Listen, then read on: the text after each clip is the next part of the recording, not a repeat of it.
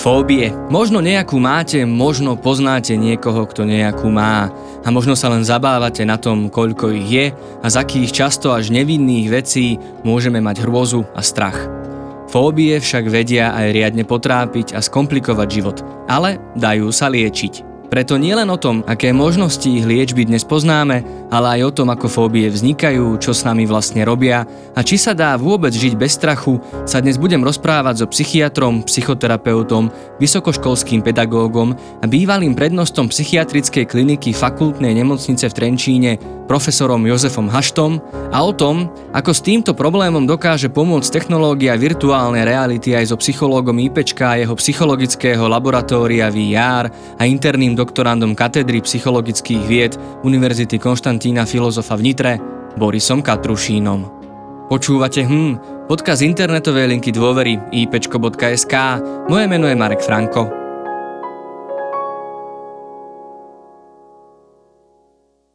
Tak ja ešte raz v našom podcaste vítam profesora Jozefa Hašta. Dobrý deň, vitajte. Dobrý deň. A nášho kolegu Borisa Katrušina. Boris, ahoj. Ďakujem za pozvanie, ahoj Marek.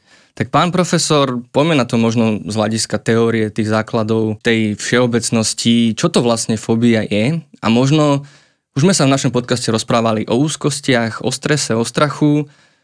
Možno aké sú rozdiely medzi tým, kedy môžeme hovoriť o fóbii, kedy môžeme hovoriť o úzkosti a kedy môžeme hovoriť o strachu, keďže Viem si predstaviť, že tie prejavy, aspoň tie fyzické prejavy, vedia byť veľmi podobné vo všetkých týchto troch situáciách. No, keď sa povie fóbia, tak sa spravidla myslí medicínsky termín ako diagnóza, pričom ide o nadmerný strach, taký iracionálny, neprimeraný strach, ktorý sa týka nejakého objektu alebo nejakej situácie, prípadne nejakého deja. A ten strach je tak silný, že človeka blokuje vo vykonávaní uh, určitých činností, ktoré s tou fóbiou súvisia a zasahuje mu nepriaznivo do života čo sa týka jeho takého slobodného, voľného fungovania v živote a týka sa to sociálnych kontaktov alebo pracovných činností. Až vtedy, keď to zasahuje takto negatívne do života, až vtedy vlastne to má splnené kritéria, že môžeme hovoriť diagnosticky o, o fóbii. Strach ako taký, to je naša prirodzená ľudská schopnosť, ktorú majú aj naši filogeneticky príbuzný, že reagujeme na určité situácie nebezpečia strachom a tendenciou utiesť, alebo ak sa dá, tak zabojovať proti tomu nebezpečenstvu. Ale to patrí k normálnej zdravej výbave. Čiže keď povieme fóbia, tak máme na mysli teda chorobný strach, nadmerný a ktorý blokuje človeka v nejakých dôležitých životných funkciách. Mm-hmm.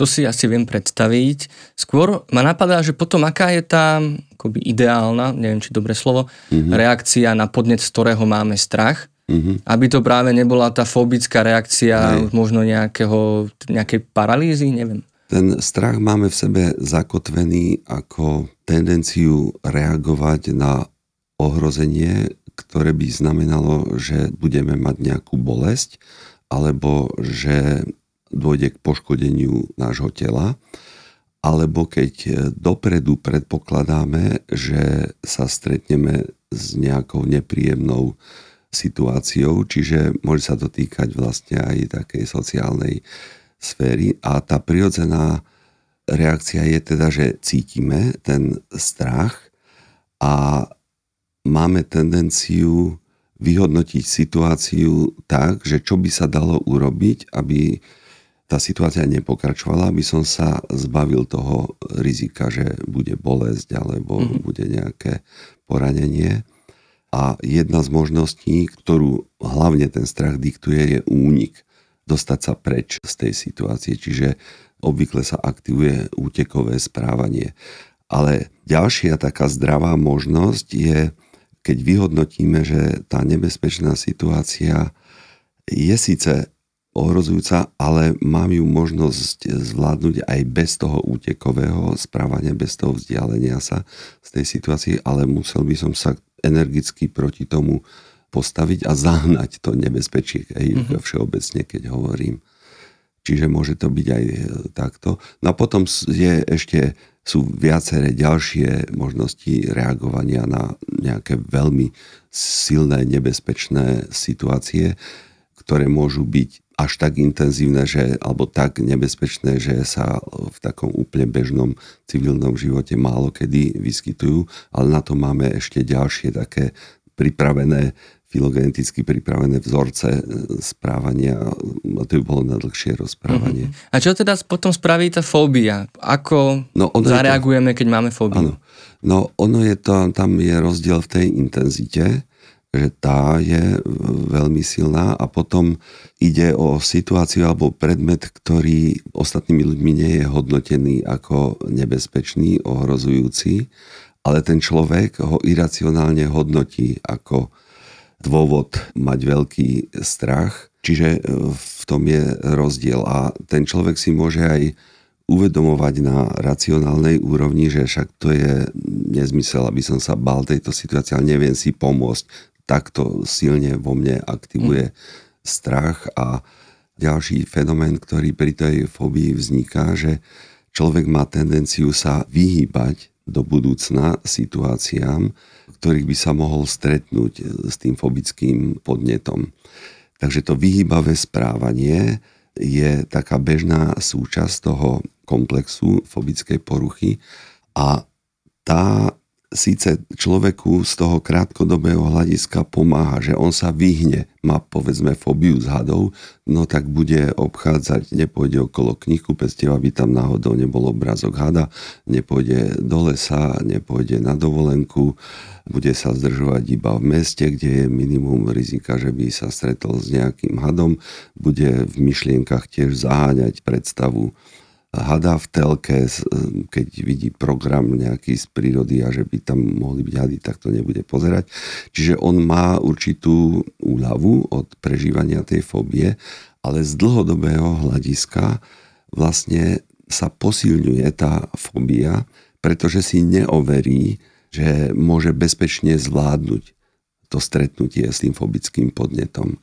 A to je potom aj princíp liečby, o ktorom môžem potom neskôr povedať, že e, pracovať s tým vyhýbavým správaním. Mm-hmm.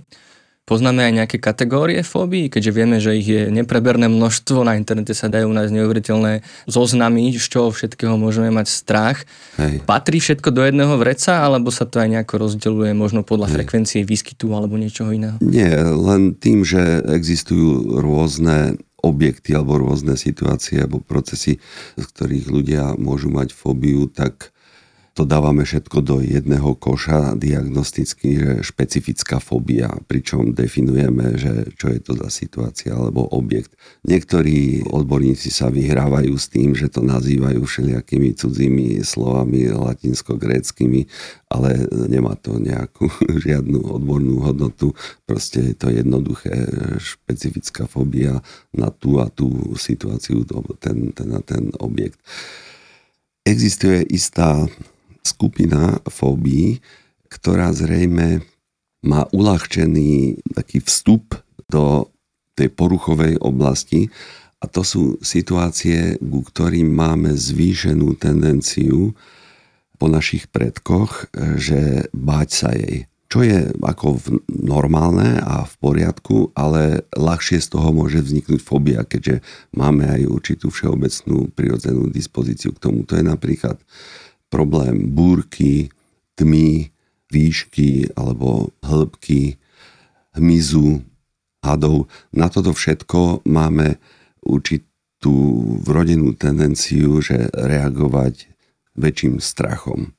A za určitých okolností sa z toho môže stať fóbia. Mm-hmm ľahšie, než, než na iné podnety. Ale tieto prirodzenejšie, alebo ano. také prírodnejšie možno až fóbie rovnako sa teda označujú tým pojmom špeci- áno, špeciálne? Áno, špecifické fóbie. Špecifické. Ale až vtedy ich hodnotíme ako fóbie, keď splňajú tie ďalšie kritéria, že je to mm. veľmi intenzívne a aj v situácii, že je v bezpečí ten človek, že je možná ochrana a keď mu to kazí už mm. fungovanie v živote.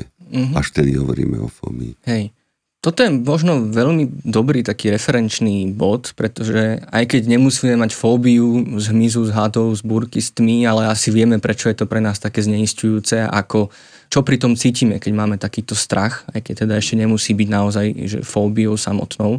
A potom máme iné, už sa nazývajú fóbiami, veľmi často sú v médiách spomínané tieto fóbie a pri nich si úplne nesom istý, či môže niekto zažívať rovnaké pocity ako práve pri prírodzenejších, prírodnejších fóbiách. Mám na mysli napríklad xenofóbiu, homofóbiu a podobné záležitosti. Sú to rovnako z vášho pohľadu fóbie a patria do tých istých kategórií fóbií, alebo je to skôr možno taká mediálna nálepka na nenávisť alebo Hej. na isté odsudzovanie? Hej, skôr ide o takú nálepku, že sa použilo slovo fóbia v inom kontexte. Fakt je, že k ľudskej prirodzenosti patrí určitá tendencia k rešpektu a k opatrnosti voči ľuďom, ktorí sú niečím zvláštni, niečím inakí proste voči inakosti u druhých e, ľudí máme určitú tendenciu k takej opatrnosti až e, nedôverčivosti, ale obvykle, keď sa s nimi zoznámime, rozprávame a zistíme, že sú rovnakí ľudia ako my, ak sa dokážeme s nimi hovoriť, ak nájdeme nejaký spoločný jazyk, ktorými obidvaja hovoríme, tak obvykle dojde e, k zblíženiu. To isté platí voči homosexuálom, keď človek dobre pozná nejakého homosexuála, vie, že je to dobrý človek a že akú má históriu za sebou a že sa dá na neho spolahnuť, no tak nejaký predsudok sa roztopí.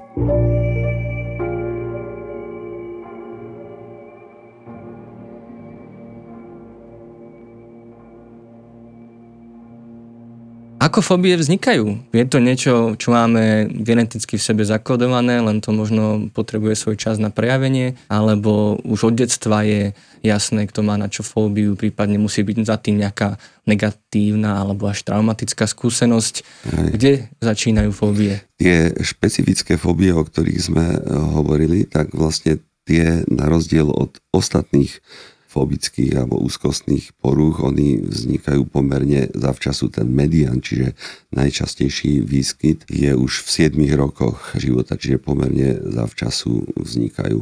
A to je otázka, či človek zažil niečo nepríjemné, ohrozujúce a bola tam táto situácia, takže sa to nalepí na tú situáciu a môže sa to zosilnieť až do fobie. A záleží tiež, že ako sú vychovávané tie deti, keď teda hovoríme o detskom veku. Keď rodič je taký hyperprotektívny, taký nadmerne starostlivý, opatrný a všade vidí nejaké rizika a aj sa tak správa, tak to dieťa má tendenciu to prevziať a nadmerne sa bojí, lebo mamina alebo oco e, teda hovoria, že to je nebezpečné a nesmieš potom ešte môžu kopírovať ich správanie, lebo vidia, že oni tiež sa tomu vyhýbajú. Čiže toto tam môže hrať rolu. No a určitá genetika tiež hrá rolu. U tých špecifických fóbií podľa rôznych štúdií je 20 až 40 percentný vklad genetickej dispozície do toho, že či sa u niekoho prejaví alebo neprejaví fóbia. Čiže keby to bolo 100%, tak by nemusel mať žiadnu životnú skúsenosť a stejne by sa to prejavilo, mm-hmm. ale v tomto prípade teda musí mať 60 až 80% nejakú nepriaznivú životnú skúsenosť, aby sa to objavilo ako porucha. My máme vlastne v medzinárodnom diagnostickom systéme aj v americkom e, systéme kapitolu úzkostných a fobických poruch, ktorá v priebehu desiatok rokov sa neustále dotvára a niektoré poruchy boli vyčlenené preč z tejto kapitoly, iné sa tam zase dostali. Neustále prebieha intenzívny výskum v tejto oblasti. Všeličo nové sa dozvedáme a prejavuje sa to vlastne aj v tom diagnostickom systéme. Napríklad kedysi sa do toho spektra úzkostných porúch zaraďovala aj obsedantno-kompulzívna porucha, kedy má človek také nutkavé správanie a vtieravé myšlienky a to sa vyradilo ako do inej kapitoly, že nedáva mm. sa to už tam. A podobne tzv. posttraumatická a akutná stresová porucha sa tiež odtiaľ vyradili, lebo sú tam určité iné zákonitosti, e, ktoré sa výskumami ukázali, takže tí experti, ktorí tvoria tie diagnostické manuály, tak sa rozhodli. To len ako príklad toho, mm. že je to stále v procese bádania celá táto problematika okolo strachu, úzkosti. Vy ste použili aj tie dve slova, že strach a úzkosť. Áno. Zdá sa, že tú úzkosť by bolo dobré to slovo úzkosť, ako angst, nemecký anxiety, anglicky by sme mali rezervovať trošku pre inú kategóriu, než pre tú strachovú A to ma práve zaujíma, lebo sme sa rozprávali už v našom mm-hmm. podcaste o úzkosti a zaznela tam definícia, že to je vlastne strach bez objektu a tá fóbia evidentne vždy má nejaký svoj Hej. objekt. No, zdá sa, že tá úzkosť až panika súvisí s takou samostatnou afektívno-motivačnou komponentov v našom mozgu, takým riadiacím systémom, ktorý úzko súvisí s vytváraním vzťahovej väzby. Už malé dieťa, keď sa narodí a potom v priebehu prvého roka života to krásne môžeme pozorovať, má tendenciu zažívať blízkosť maminy a keď je v nejakej nepohode, tak privolať ju nejakým zvukom, plačom alebo úsmevom ju pútať na, k sebe a zle znáša odlúčenie. Čiže potrebuje mať taký zážitok privolateľnosti tej mm-hmm. vzťahovej osoby. A keď sa to nedeje, mamina odíde nakupovať, povedzme v tom prvom roku, alebo je zameraná na niečo úplne iné a nereaguje na to dieťa, tak v dieťati to vyvoláva silnú búrku až paniky ktorá býva spojená s výrazným e, pláčom, bedákaním, do toho sa môže striedať ešte zlosť, zúrivosť. Proste je to iný regulačný systém, než e, ten strachový vyhýbavý. Tu ide o to, že chcem nejakú dôležitú osobu mať na blízku a zle znášam, keď to tak nie je.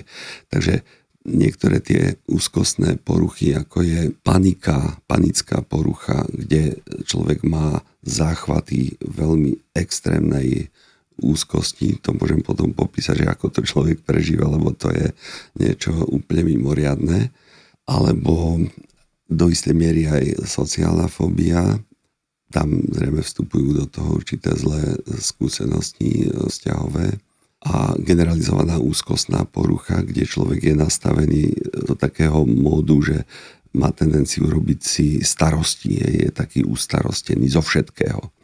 Tak tieto majú zrejme blízko k tomu regulačnému systému paniky a smútku. Tak mm-hmm. jeden americký neurobiolog Panksepp takto nazval ten regulačný okruh, ktorý máme v mozgu a máme to v podstate spoločné aj s ostatnými cicavcami. Mm-hmm. No. Ak sa môžem opýtať, ako to teda súvisí s fóbiami? Je, sú to teda príbuzné kategórie, že stoja hneď vedľa seba, alebo ten človek, čo má mm. fóbiu, zažíva úzkosť? Rozumiem. Alebo je to možno, už sme sa dostali trošku niekde inde? Mm. Hej, je tam tendencia pri tom celom spektre úzkostných a fobických porúch je tendencia k tzv. komorbidite, čiže že sa vyskytujú u jedného človeka viaceré typy týchto poruch. Tak napríklad, keď má niekto panickú poruchu, ktorá je spojená so záchvatovitou, obrovskou úzkosťou a zažije to v určitej situácii, povedzme je vonku v meste, alebo v autobuse, alebo v kine, tak sa mu tá situácia akoby nalepí na predstavu, že by znova mali ísť do kina, do autobusu alebo do mesta. A tomu sa vlastne pridruží potom agorafóbia alebo klaustrofóbia a podobne. Čiže môže sa to takto kombinovať, alebo je tam proste taký strach z očakávania toho nového základu. A to môže byť niekedy väčší problém pre toho človeka s tou panickou poruchou, než samotná panická porucha lebo tá obvykle trvá len niekoľko minút. Ale problém je, že je tak extrémne intenzívna tá nepohoda, že ten človek má dosť často strach, že sa blíži jeho koniec, že to neprežije, že zomrie, že mu búši srdce tak, že ako keby mu išlo vyskočiť z rude. Má pocit, že nemá dostatok vzduchu, že sa nevie dosť nadýchnuť. Trasú sa mu ruky, potí sa, niekedy nie je schopný nejakého plánovanej činnosti alebo nejakého pohybu.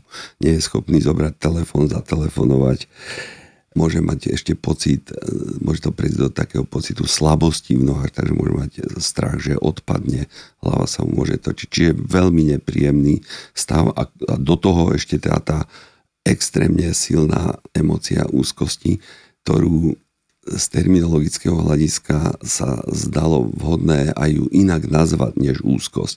Tak preto sa hovorí s odkazom na grécku mytológiu, že panická porucha, aj pán to bol ten boh, čo strašil. Ale e, tu teda ide o, nie o strach, ale o extrémnu úzkosť. Mm-hmm. Ale tým pádom to nie je fóbia. Fóbia sa môže pridružiť. Nie, to nie je fóbia. Tá sa môže pridružiť, alebo už mohol mať mhm. predtým mm-hmm. fóbiu a môže ešte zažiť toto. Inak s tými fóbiami a s úzkostnými poruchami je tu ešte jeden problém a síce, že oni majú tendenciu dlhodobo sa držať a človek môže roky alebo 10 ročia trpieť tou poruchou. To je jeden dôležitý problém a ďalší je, že môže sekundárne sa na to nabaliť ešte depresia. Oni majú až 2 až 3 krát zvýšené riziko oproti populácii, ktorá nemá úzkostnú alebo fobickú poruchu, že dostanú aj depresiu.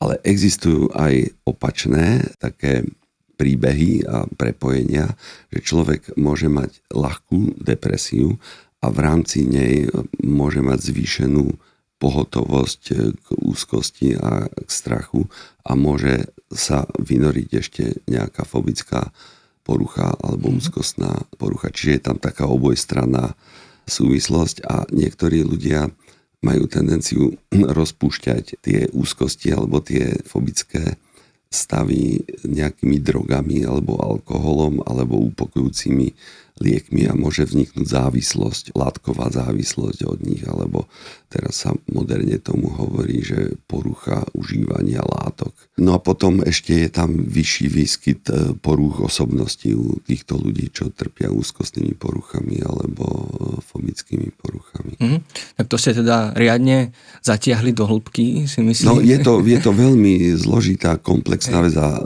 pomerne veľa sa už o tom vie, ale stále ešte niektoré veci nie sú prebádané. Lebo opäť narazím na to, že tie fóbie, aspoň minimálne v tom internetovom populárnom narratíve sú len akoby takou zábavnou zaujímavosťou mm-hmm. možno o niektorých známych ľuďoch, že z čoho mali strach a, a nevníma sa to ako možno nejaký že mm. problém, ktorý zasahuje aj do iných mm. oblastí, alebo ktorý môže mm. akoby spúšťať, alebo teda mm. byť v súčinnosti aj možno s tými úzkosťami a s depresiami. Hej, hej skorej sa stretávame s takým opačným problémom, že ľudia, ktorí naozaj fóbiu alebo úzkostnú poruchu majú, a to platí aj pre depresie, sa hambia za to, považujú to za svoj nejaký, nejakú osobnostnú vlastnosť alebo za svoje zlyhanie a niekedy je problém, že príliš oddialujú ale mm, pomoc terapeutickú alebo odbornú alebo si zháňajú len lieky na upokojenie,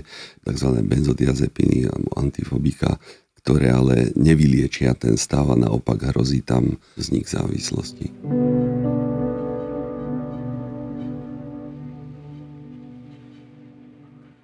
A je známe, že čo vyslovene tie fobické poruchy, že čo robia, že možno, ak sa aj vytvoria, že možno, kde sa prehodí tá výhybka z takého toho zdravého, normálneho prežívania strachu na ten fobický. Je to prebádané? Dá sa to určiť, že, že kde to vzniká? Môžu tam, ja som sa už trošku toho dotkol, že zážitky uh-huh.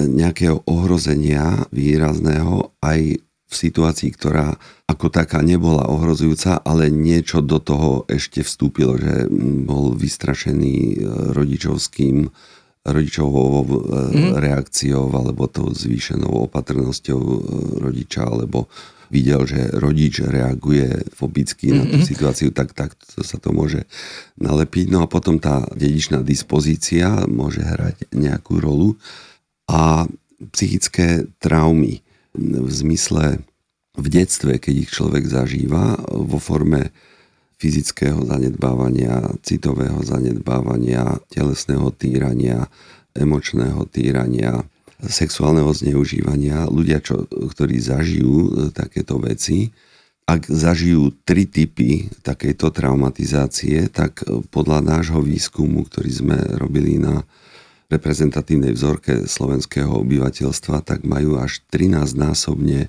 vyššie riziko, že budú trpieť nejakou úzkostnou alebo depresívnou poruchou, než tá časť populácie, ktorá nebola traumatizovaná, mm-hmm. ktorá neprešla týmito zážitkami, ktoré som spomínal. Lebo tá trauma, ona nemusí vyvolať len posttraumatickú stresovú poruchu, to čo je také typické a to, sa naj, to je najviac známe, ale môže to vlastne ísť aj priamo k týmto úzkostným alebo fobickým poruchám. Mm-hmm. Ale niektorí teda to zdatne zvládnu aj bez toho, že by mali poruchu, ak inak im dobre fungujú rodičia a vzťahy. Hej. A ja keď sa opäť ospravedlňujem sa za to, vrátim k tomu širokému spektru rôznych fóbií, naozaj z nepredstaviteľných objektov. Alebo... Ja viem, že toto fascinuje ľudí. To je fascinujúce veľmi, ale toto je možno zaujímavé, keď nadviažem na to, čo ste vraveli, že či ten objekt má vlastne nejaký súvis s tým zážitkom, s tou traumou, alebo s tým detstvom, alebo s tou genetikou. Áno, môže ísť o reálnu skúsenosť, ktorá je nejako asociačne, tá ohrozujúcu skúsenosť, ktorá je asociačne spojená s tým objektom alebo s tou mm-hmm. situáciou a tým pádom sa to viaže na to. Ale existujú ešte aj také projekcie, človek vlastne preniesie na určitý objekt alebo situáciu niečo čo predstavuje nejaký jeho hĺbší strach, ktorý sa netýka presne toho, na čo má potom fóbiu, hej, že v pozadí môže byť niečo iné ešte a to je potom otázka takého hlbinného dialogu, rozhovoru, aby sme sa k tomu dopatrali. Mm-hmm tomu sa hneď dostaneme. Ja sa ešte pristavím pri jednej vete, ktorú som našiel na internete, ktorá definuje, neviem či správne, fóbiu ako strach pred vlastným strachom a stratou seba kontroly. To sa mi to spája, čo ste hovorili s tými úzkosťami ale aj tak je to taká akoby veľmi zaujímavá väčšiná otázka, že prečo máme strach zo strachu, alebo dokonca aj taká fóbia je, že strach zo strachu, ak som sa dobre dočítal. Nie, to je jeden z mechanizmov, ako, ktorý sa môže do toho vpliesť, keď má niekto fóbiu, tak môže samozrejme mať dopredu strach, aby sa nedostal do tej mm-hmm. situácie. Čiže má strach, že bude aktivovaný ten fobický strach. Podobne, keď človek zažije panický záchvat, tak môže mať dopredu strach, ale to už je iné než panika. Strach z toho, že dostane panický mm. záchvat. Čiže áno, ten mechanizmus strach zo mm. strachu e, existuje. No a prečo možno, keď tam je to slovo seba kontrola, že prečo tak ja, tej seba lipneme na seba kontrole a ešte doplním otázočku, že či sa dá žiť aj bez strachu. Je to vôbec reálne, aby sme žili bez strachu? Je to ten to by sme rýchlo zomreli. To by sme sa vystavovali mhm. nebezpečným situáciám, ohrozeniam, došlo by k poraneniam, išli by sme do rizikových situácií nebojacne a mhm. prišli by sme zrejme o mhm. život. Je to niečo tak dôležité ako to, že sme schopní prežívať bolesť, keď máme nejaké poranenie, tak vieme, že aha, tak toto nie, lebo to by som si poranil e, svoje telo. Čiže je to niečo, čo je pre život nevyhnutné a potrebné, takže nie je realistické, že aby niekto sa zbavil strachu. A ľudia, ktorí majú málo schopnosti báť sa naozajstných nebezpečných situácií, tak e, môžu mať e, kvôli tomu aj skrátený život, že sa mm-hmm. vystavia zlému. Ale to, tej problematike kontroly, áno, ste to spomenuli, ten pocit, že strácam kontrolu nad sebou, to majú napríklad tí ľudia, ktorí majú panické záchvaty, tak súčasťou komplexu toho panického záchvatu je aj pocit, ja som stratil kontrolu nad sebou. Ja nie som schopný usporiadať svoje myšlienky, nie, na niečo sa zamerať, upriamiť. mne to divoko bije to srdce a s dýchaním mám problém kontrolovať svoje prirodzené dýchanie a dostatok e, kyslíka vzduchu. Čiže to je niečo, čo zvyšuje náš e, pocit ohrozenia. Takisto ako v externej situácii, keď to ohrozenie má taký charakter, že to vyhodnotíme tak, toto nemám šancu ukontrolovať, nemám šancu zmierniť to nebezpečie nejakým útokom alebo nejakým dohovorom, nejakou stratégiou komunikačnou, tak tiež máme pocit, že nemáme kontrolu nad tou externou situáciou. Čiže to je externá situácia, mm. nemám kontrolu, alebo vnútorná nad svojimi myšlienkami, telom a to zvyšuje náš pocit ohrozenia a tendenciu k strachu. Pri fobiách z lietania napríklad dosť často je tam prítomná aj takáto fobická, fobický strach zo straty kontroly. Je tam obvykle v tom, keď skúmame tie myšlienkové obsahy ľudí, ktorí majú fobiu z lietania, tak obvykle hovoria, no bojím sa, že by to lietadlo mohlo spadnúť. Napriek tomu, že viem, že štatisticky je ďaleko riskantnejšie byť účastníkom cestnej dopravy, mm-hmm. ako prepravovať sa letecky. Ale napriek tomu bojím sa, že lietadlo padne. Obvykle je tam ešte ďalší strach, strach z výšky a potom ten strach zo straty kontroly, lebo ja nekontrolujem to lietadlo a to, čo sa deje, proste ide to mimo mňa a je tam vlastne problém dôverovať tomu pilotovi. Väčšinou teda v drvej väčšine sa tým pilotom dá dôverovať, sú dobre vycvičení, ale stal sa jeden prípad, že ten pilot mal nejakú psychickú poruchu a zámerne tam na, napalil to do nejakého vrchu. To ste možno počuli. Áno, áno, to pred pár rokmi. No ale to sú dosť. potom také halo efekty. To máte ako s vraždami. Od stredoveku výrazne klesol výskyt vražd, až do posiaľ snáď až 50 násobne klesol ale keď sa spýtate ľudí, ako je to s vraždami, čo si myslíte v modernej dobe, tak vám väčšina ľudí povie, ktorí to nejako nemajú zoštudované, že to je stále horšie, stále mm-hmm. tu sa len vraždí a tu som počul v televízii a vo Francúzsku toho zavraždili a tam na toho zautočili a na toho bol atentát, hej, ale my to máme hneď v obývačke cez obrazovku a vzniká taký halo efekt, že táto dnešná doba to je strašné. Same vraždy, nebezpečie, lietadla padajú a, a podobne. No tá medializácia to dokáže veľmi veľa a sociálne siete. Ale hej, no to je len otázka, že aby to ľudia vedeli kriticky vyhodnocovať. Samozrejme to je aj taká evolučná naša tendencia, Zrejme naši predkovia pri ohníku alebo pri jedle si hovorili všelijaké historky o tom, kto aké nebezpečie zažil a bolo to užitočné lebo vedeli, aha, tak toto môže byť také a také nebezpečné. A takisto ohovárali druhých ľudí, vieš ten má takú, on toto robí a takto. A to tiež vlastne plnilo určitú funkciu, že sa vedeli v tom sociálnom systéme lepšie orientovať. No a túto funkciu teraz plní bulvár. Hej, že tento bol prichytený takto a ten takto a odfotený. Mm. A... No, asi to je dôležité, len treba možno nehovoriť len tie, tie negatívne veci. Hej. Ale možno práve preto akoby sa zvyšuje ten pocit strachu možno spoločnosti, tie výskumy dôveryhodnosti to, pôsobia tak strašidelne, že ľudia to, si už navzájom hej, nedôverujú. To je dysfunkcia spoločnosti, ale keď sa skúma výskyt napríklad úzkostných porúch, mm-hmm to je veľmi náročné výskumne povedať, že či sa za posledné 10 ročia e, zvýšil výskyt mm. úzkostných porúch alebo depresí, mm. demencií a látkových závislostí. Lebo tam musíte to urobiť v takom intervale 10 až 20 rokov alebo 30 rokov a rovnakou metodikou, aby ste presne vlastne to mohli porovnať. No a pokiaľ viem, tie štúdie, čo sa robili, že sa rovnakou metodikou to e, prekontrolovalo, tak v Amerike a v Nemecku u nás e, sa taká štúdia nerobila, tak nevyšlo to tak, že by mhm. bol výskyt úzkostných porúch väčší než pred 10-20 rokmi. Ľahké depresie zdá sa, že trochu narastli, ale iba tie ľahké mm-hmm. formy.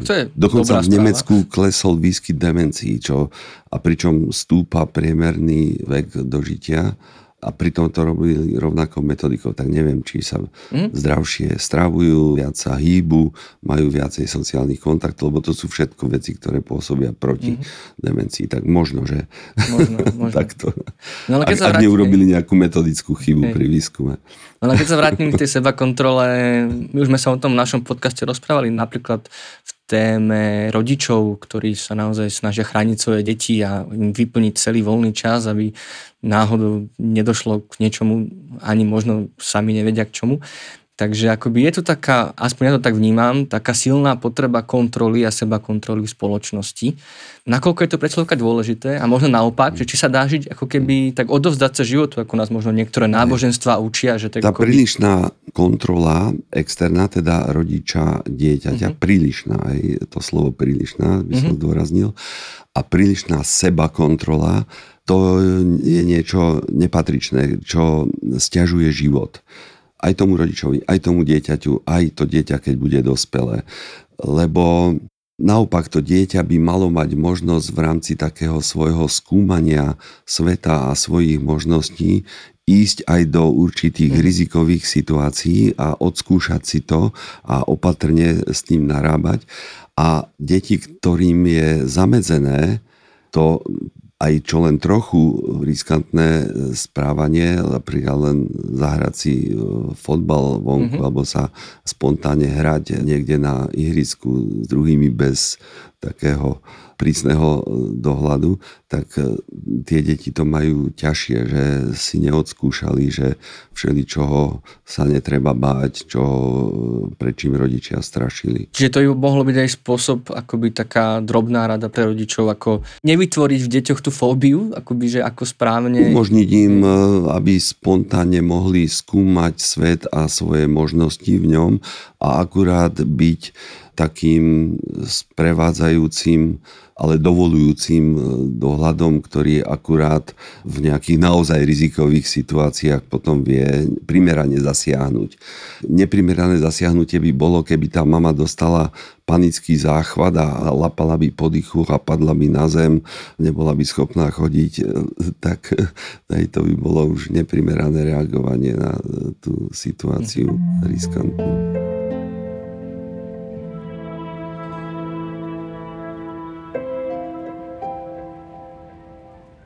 Tak poďme konečne asi aj k tej liečbe. Kedy je najvyšší čas obrátiť sa na odborníka, keď človek hmm. asi to na sebe pozoruje, že to sa dá hmm. celkom dobre identifikovať, že mám hmm. fóbiu, že to už nie je len strach. Hej. A kedy najlepšie začať? Alebo vôbec má zmysel liečiť každú fóbiu? Nestačí sa len vyhnúť tým objektom, pokiaľ je to naozaj niečo raritné, že človek mm. s tým prichádza do kontaktu málo, kedy treba to vôbec riešiť? Hej. Pokiaľ ten človek vyslovene subjektívne trpí výrazne a pokiaľ to stiažuje, stiažuje mu to život osobný alebo pracovný, tak už je mm. dôvod, aby konzultoval odborníka a zorientoval sa v tej problematike, aby sa urobila kvalitná diagnoza a aby sa dozvedel, aké možnosti liečebných postupov existujú. Vy ste spomenuli to vyhýbanie, keď je to úplne raritná nejaká, ktorá možno sa na, za celý život nevyskytne, ale tomu človeku neobmedzuje život, no tak nesplňa kritéria potom pre fobickú alebo úzkostnú mm-hmm. poruchu, tak netreba s tým nič robiť, ale ak subjektívne trpí a kazí mu to život, tak je to dôvod. A tie terapeutické možnosti sú tak, hlavne takého dvojakého druhu tak jednak je to psychoterapia, ktorá musí byť určitým špeciálnym spôsobom zameraná a jednak je to farmakoterapia. Tá tiež musí byť veľmi dobre zvážená a dobre navrhnutá. No a čo sa týka tých psychoterapeutických možností, tak ak ide o takú jednoduchú fóbiu, jednu z tých špecifických fóbií, ktorá nemá navrstvených alebo prídavne viacero iných fobí alebo nejakú vážnejšiu poruchu osobnosti alebo depresiu, tak tie môžu byť pomerne rýchlo terapeuticky zvládnutelné v rámci psychoterapie. Sú prípady, že aj jedno sedenie môže výrazne zredukovať tie ťažkosti až tak, že ten človek mu to stačí a je spokojný, ale obvykle je treba viacero stretnutí. To prvé na také vyhodnotenie tej problematiky a ako taký diagnosticky zameraný rozhovor a potom informácia, čo sa s tým dá robiť, ak sme teda dospeli k diagnoze a potom by môže zo pár e, sedení nasledovať. Ak je to ťažšia fóbia, alebo sú tam nakombinované viaceré a aj nejaká osobnostná problematika, tak to vôbec nemusí byť ľahké a môže to znamenať pol roka trvajúcu alebo rok trvajúcu psychoterapiu v týždenných intervaloch. A jeden taký dôležitý prvok je v tých terapiách, ktoré, keď teda hovoríme o fóbiách, ktorý je kľúčový pre psychoterapiu a síce to je expozícia, terapeutická expozícia. My vlastne cieľavedomé pracujeme proti tomu vyhýbavému správaniu, lebo spomenul som, že ono vlastne chronifikuje ten priebeh, mm-hmm. upevňuje to pretrvávanie, je to taký začarovaný kruh, že keď sa niečoho bojím a vyhýbam sa, tak sa nebojím, mám za to odmenu, že sa tomu nevystavujem a tým pádom sa to udržuje. Takže my navrhneme tým ľuďom, aby buď v uvoľnenom stave, ktorý najprv s nimi nacvičíme, aby si živo predstavovali tú situáciu, ktorej sa boja. Prípadne to môžeme tak odkrokovať od najmenšej intenzity po najvyššiu a postupne po krokoch tzv. desenzitizovať alebo mhm. desenzibilizovať mm-hmm. tú situáciu. Až nakoniec, keď sme úspešní, tak dospieme k tomu, že nám povie, že aj tá predstava tej najhoršej situácie, že je blízko toho objektu, tak eh, ho necháva pokojným, aj keď si to živo mm-hmm. predstavuje. Potom ho pozbudíme, aby aj v realite si to skúšal, hej, že e, zvládne priblíženie k tej fobické alebo kontakt s tou fobickou situáciou. Keď som robil na psychiatrickom oddelení, tak u všetkých e, pacientov s agorafóbiou, čiže s nadmerným strachom z chodenia po ulici alebo hromadnou dopravou alebo výťahmi a podobne, sme robili také tréningy, že mali za úlohu každý deň najprv so sestričkou e, sa poprechádzať po meste, potom časť e, tej prechádzky už absolvovali sami a potom už sami dostali priepusku a za úlohu absolvovať nejaké ulice e, v tom meste. A obvykle, keď je človek dostatočne dlho vystavený tomu fobickému objektu alebo situácii, tak dochádza k poklesu mm. tej fobie a človek je potom sám prekvapený, že napriek tomu, že je v tej situácii, že ono to opadne. Čiže to expozičné cvičenie má veľký význam a môže teda prebiehať v mysli alebo naživo. Mm-hmm mysli alebo naživo, alebo, a tu sa dostávame k našemu druhému hostovi, Borisovi Katrušinovi, alebo vlastne pomocou technológie VR. Tak Boris, prosím ťa, povedz nám, že kde by si zaradil tú technológiu VR, že na aké fóbie sa dá uplatniť, či na všetky, či iba na niektoré a čo iné robí vlastne oproti tomuto, nazvem to, klasickému terapeutickému prístupu, ako pán profesor ho opísal? Mm-hmm. To, čo hovoril pán profesor, využívame tak isto, akurát tých ľudí ako keby ne, nevyzývame na tom sedení k tomu, aby sme išli niekam spolu, ale máme práve to virtuálne prostredie, ktoré nám simuluje tie situácie, že sedíme v tej ambulancii, respektíve v tej miestnosti terapeutickej a toho človeka vystavujeme tomu prostrediu v tej virtuálnej realite. V tom je to špecifické, v tom je to iné. V zásade využívame tie postupy veľmi podobne. Najskôr sa s tým človekom teda porozprávame, urobíme si nejakú hierarchiu podnetov, ktoré v ňom vyvolávajú ten strach, prejdeme si to aj v tej fantázii, aby sme vedeli určiť, kde sa ten človek zhruba nachádza, ako mu, dajme tomu, tú situáciu prvú v tom virtuálnom prostredí, kde budeme začínať. Či budeme začínať naozaj len v miestnosti a budeme sa rozprávať, že by tam, dajme tomu, mohol byť nejaký pavúk a v tej návodenej relaxácii jednoducho sa snažíme udržať čo najdlhšie ten relaxovaný stav, až po to, že OK, teraz sa v tej miestnosti cíti pomerne bezpečne, tak tam dáme napríklad nejakú nádobu, kde vidíme, že v diálke ten pavúk, dajme tomu, zavretý. A takto s tým človekom ako postupujeme, až sa ten strach znižuje, znižuje, znižuje a dochádza vlastne k eliminácii takého toho ako povedal pán profesor, keby neprimeraného strachu. Že on, mm. on dokáže zvládnuť byť s tým pavúkom v tej miestnosti a nemusí tam jednoducho kričať a robiť, ne, teda, teda má tu nejakú ne, neprimeranú reakciu na to. Mm. Čiže ďakujeme sa už aj my dávnejšie v podcaste rozprávali, teda je to taký dobrý medzistupeň medzi tou imagináciou a medzi tým reálnym prostredím alebo tým reálnym vystavením, že si to ešte zo pár krokov vlastne medzi to vyskúšať. Ale dá sa to VR vlastne uplatniť aj na také abstraktnejšie fóbie, akože sú fóbie z bolesti, zo samoty, zmeny alebo z neúspechu, alebo je to možné len naozaj s tou vizuálnou fóbiou z tých takých tých, ktorým máme tú prirodzenú predispozíciu ako z tých zvierat, hadov, hmyzu a tak. Mhm. No tak my hlavne v tom virtuálnom prostredí sme do istej miery jednoducho limitovaní tými prostrediami, ktoré sú naprogramované. Jednoducho, ak tam mám tú miestnosť s pavúkmi, tak nemôžem ísť riešiť ako keby nejakú fóbiu, ktorú mám mimo toho softvéru. My tam máme možno 20 druhov fóbií od lietania, mm. šoférovania, pavúkov, psov a tak ďalej. Takých konkrétnych fóbií, konkrétnych situácií, kde jednoducho sa tá fóbia môže realizovať, ale ako ty hovoríš, že strach z, z neúspechu, také no, proste. Keby si si mohol dať naprogramovať, dalo by sa naprogramovať niečo, kde by človek zažíval virtuálne bolesť. Neviem si to predstaviť. Hej, hej, čiže asi to ostáva pri tých vizuálnych, nazvem to vizuálnych, ale stačí naozaj na to v úvodzovkách otupenie toho strachu, akoby to postupné vystavovanie, tá expozícia a tá desenzitizácia. Stačí naozaj akoby sa tak postupne učiť, žiť vlastne s tým objektom? Hej, to je celkom dobre overený postup a funguje to. Problém je, že nie všetci ľudia sú ochotní absolvovať terapiu.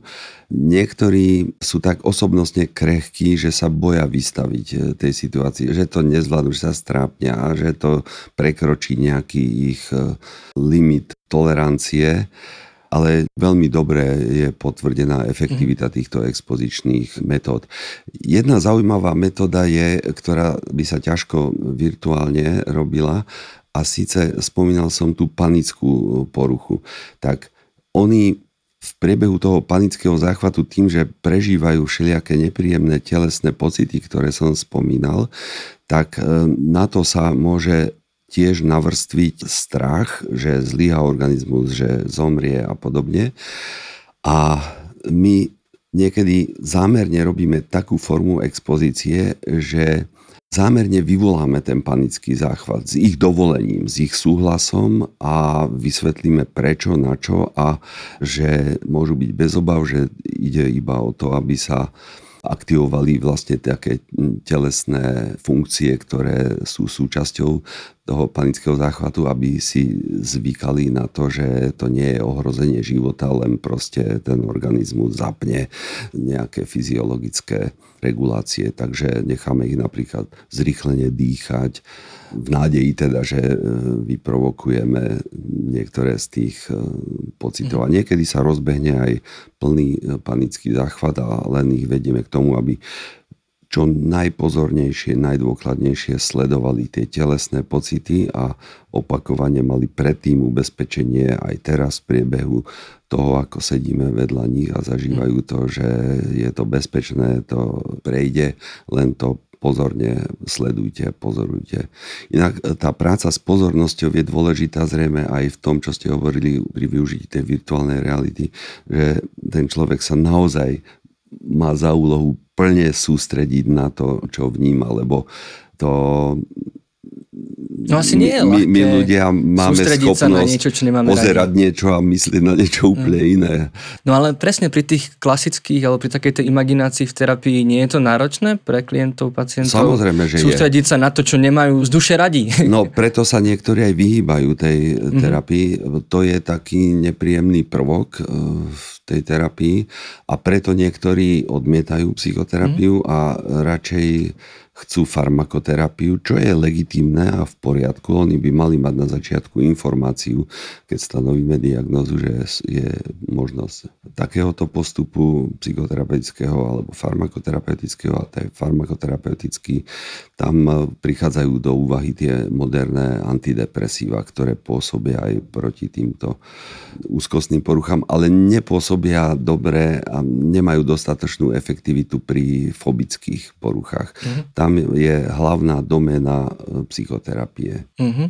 A nie je vlastne toto teda výhoda tej virtuálnej reality, že pomáha tak lepšie sústrediť, že to dochádza k tomu ponoreniu, že človek nemusí tak namáhať tú vlastnú imagináciu, nemusí sa tak premáhať, vlastne len možno sa len možno odovzdá, keď dôveruje tomu terapeutovi a ten efekt, on ho už vtiahne do ten toho efekt prostredia. je asi rovnaký potom, ako keď si to živo predstavuje alebo živo vníma tú virtuálnu realitu. Podstatné je živo to vnímať alebo živo si to predstavovať. Či to nie je ako keby pre neho ľahšie, ako keď sa díva na film, na televízor, či ho to, to tak... To by mohlo znížiť efektivitu, ale tam práve vy zrejme ich inštruujete, aby to naplno vnímali a prežívali. Rozhodne. Hlavne pomáha aj to, že využívame jednak ten obraz, ale tam je aj taký ako keby autentický zvuk, nejaké šuchotanie, keď, ide, mm. keď hovoríme o tých pavúkoch, alebo dokážem využívať, ja neviem, nejaké pierko, že mu prejdem po ruke, že vie o tom dopredu, že mm-hmm. bude tam aj takýto moment a ako keby tým je tá situácia autentickejšia. Ale mňa, mňa to, čo si hovoril, že či to je také otupievanie, to, mm-hmm. mne to príde, že ako rozprávam sa, ako keby to bol jeden proces.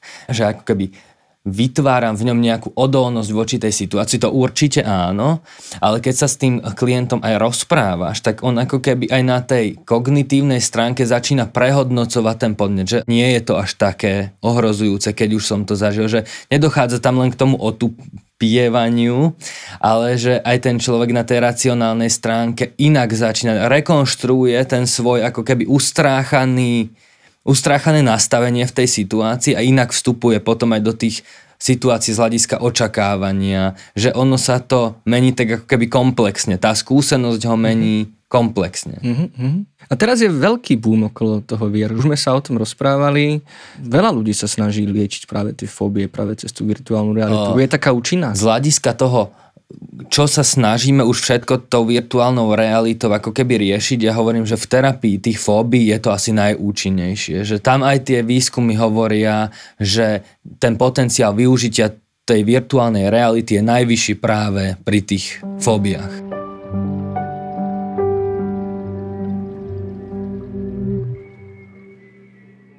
Dajú sa všetky fóbie vyliečiť, pán profesor? Alebo môžu byť niektoré tak hlboko zakorenené v človeku a spojené s inými problémami, že jednoducho môžu ani byť, nejaká hlbina terapia už nepomôže? Môžu byť spojené s ďalšími e, poruchami a môžu byť aj veľmi ťažko liečiteľné, keď je to kombinované s vážnou poruchou osobnosti, alebo keď je tam v hre stredne ťažká depresia, tak treba obvykle najprv liečiť tú depresiu a až potom tú fóbiu. A je tam potom nejaký iný terapeutický prístup, alebo keď sa prebojujete cez tie iné problémy, tak opäť dochádza k, akoby k tomuto princípu tej expozície? Áno, ak sa podarí dostať pod kontrolu tie iné problematické poruchy, tak sa možno zamerať potom na samotnú fóbiu. No a mali sme ešte jednu otázku zo sociálnych sietí, kde sa nás posluchačka pýtala na fóbiu u detí alebo špecificky na terapiu fóbií u detí.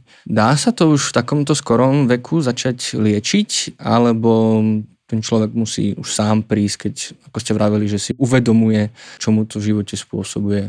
Alebo či si vôbec dieťa uvedomuje, že dokáže kognitívne rozoznať, že toto nie je prirodzený strach. Hej, ja pracujem s dospelými, ale predpokladám, že detskí psychoterapeuti, že by e, postupovali analogicky, ako sa to deje u dospelých, čiže expozičným e, prístupom, ale v bezpečnom rámci, aby to dieťa cítilo, že má oporu a pozbudenie a že je chránené a postupne môže byť viac a viac samostatné v tej fobickej situácii a aby ju zvládlo. Mm, ale... Čiže môže to aj rodič tomu napomôcť takýmto postupným spôsobom, ale nemal by Nemalo by dochádzať k tomu, že by dieťa na sílu bolo do tej fobickej situácie vtlačené a ponechané e, samé opustené v tom, tým by sa to len zhoršilo. Čiže musí to byť ten bezpečný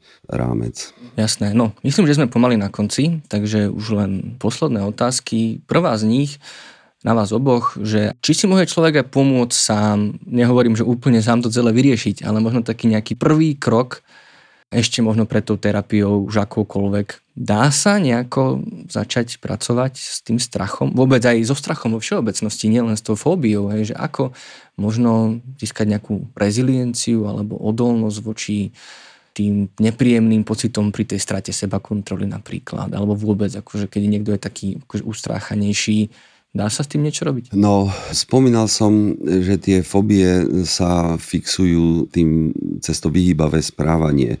Takže keď človek má nejakú izolovanú fóbiu a vie, že to vyhýbavé správanie je kontraproduktívne, že to fixuje ten stav a sám si uvedomuje, že v podstate tá situácia že nie je ani ním, ani druhými považovaná za skutku nebezpečnú, ale on má iracionálny strach z nej, tak môže mať takú silnú ak má takú silnú odvahu a odhodlanie ísť do toho, tak sám môže vlastne ísť do tých e, situácií a exponovať sa v nich, čiže sám absolvuje tú expozičnú terapiu. Tam je dôležité, aby tá expozícia, keď by to robil sám, aby trvala aspoň Obvykle po 20 minútach, keď je človek exponovaný v tej situácii, tak už e, poklesáva ten strach, alebo tá fóbia. A isté je, že u druhej väčšiny ľudí po 45 až 50 minútach to výrazne klesne a keďže ešte zo nejaké percentička e, sú takí, čo ešte dlhší čas potrebujú, tak také dve hodiny iste stačia u prakticky u všetkých ľudí. Čiže opakovane, keby sa vystavoval tej situácii na hodinu až dve, povedzme denne, tak je predpoklad, že by stratil tú fóbiu. Že by sám zažil v tej expozícii, že to opadáva, že už dokáže byť v tej situácii bez toho, že by bol zaplavený strachom. Ja, ja by som možno len doplnil, že aby tí ľudia proste sa nevrhali úplne do toho pohlave, že teraz idem urobiť veľký skok v tom celom, ale že možno sa tak postupne vystavovať tým veciam, ktoré sú mi nepríjemné, zotrvám tam nejaký čas čas a nejdem, hne, dajme tomu, mám celý čas mi ide tá fóbia z tých pavúkov, že aby hneď nešiel možno chytať toho pavúka, ale zotrval v miestnosti, v ktorej je, aj keď mu je ten pohľad na neho možno nepríjemný. Takže aj to tak ako nejako plánovite robiť, nie úplne si prihnať ďalšiu nejakú traumu alebo niečo, čo by ho odradilo. A aký by mal byť prístup okolia? Možno viem si predstaviť, že sú ľudia, ktorí sa na tom aj zasmejú, keď má niekto fóbiu. Môže teda dochádzať tomu zľahčovaniu alebo až nejakému presviečaniu alebo až také násilnej expozícii, veď si to skús, poď si to vyskúšať. Opačný možno extrémne nejaká úplná tolerancia, že úplne toho človeka ako keby uchránime pred tým podnetom. Čiže aký možno bol najlepší prístup rodičov, priateľov, partnerov, partnerky, ak niekto má fóbiu? Tak dobre je vedieť o tom, že to existuje ako porucha a nie je to nejaký rozmar toho človeka. Takže nemalo by to viesť k nejakému zľahčovaniu alebo pohrdaniu tým e, problémom alebo tým správaním a proste keď ten človek to takto má, tak by mal nájsť pochopenie u tých blízkych a tým by urobili dobre, keby mu spriechodnili nejakú primeranú odbornú intervenciu. Boris, a na IPčku máme aj, že by sa niekto na nás obratil s fóbiami? Alebo dokážeme pomôcť niekomu s fóbiami? Fóbie určite nepatria medzi tie top témy, na, s ktorými sa na nás ľudia obracajú. Z hľadiska liniek pomoci, tej dištančnej pomoci, vieme ústať tú situáciu z hľadiska emócií alebo po tej emočnej stránke a ďalej ho vieme smerovať na nejakého odborníka. To, čo ešte vieme spraviť, je ponúknuť práve tú terapiu virtuálnou realitou, kde musí ten človek teda prísť osobne a vieme s tým pracovať tak, ako sme sa rozprávali. Pán profesor Boris, ďakujem vám veľmi pekne za váš čas a za tieto naozaj veľmi bohaté odborné informácie, ktoré ste nám tu dnes porozprávali. Ďakujem a prajem všetko dobré. Ďakujem pekne. Ďakujem, pekný deň prajem. Tak a ako ste počuli, aj výpečku dokážeme s fóbiami pomôcť, tak sa neváhajte obrátiť na naše linky dôvery ipečko.sk, na krízovú linku pomoci alebo dobrú linku.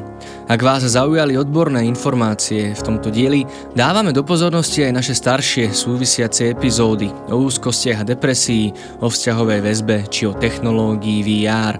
Odkazy nájdete v popise.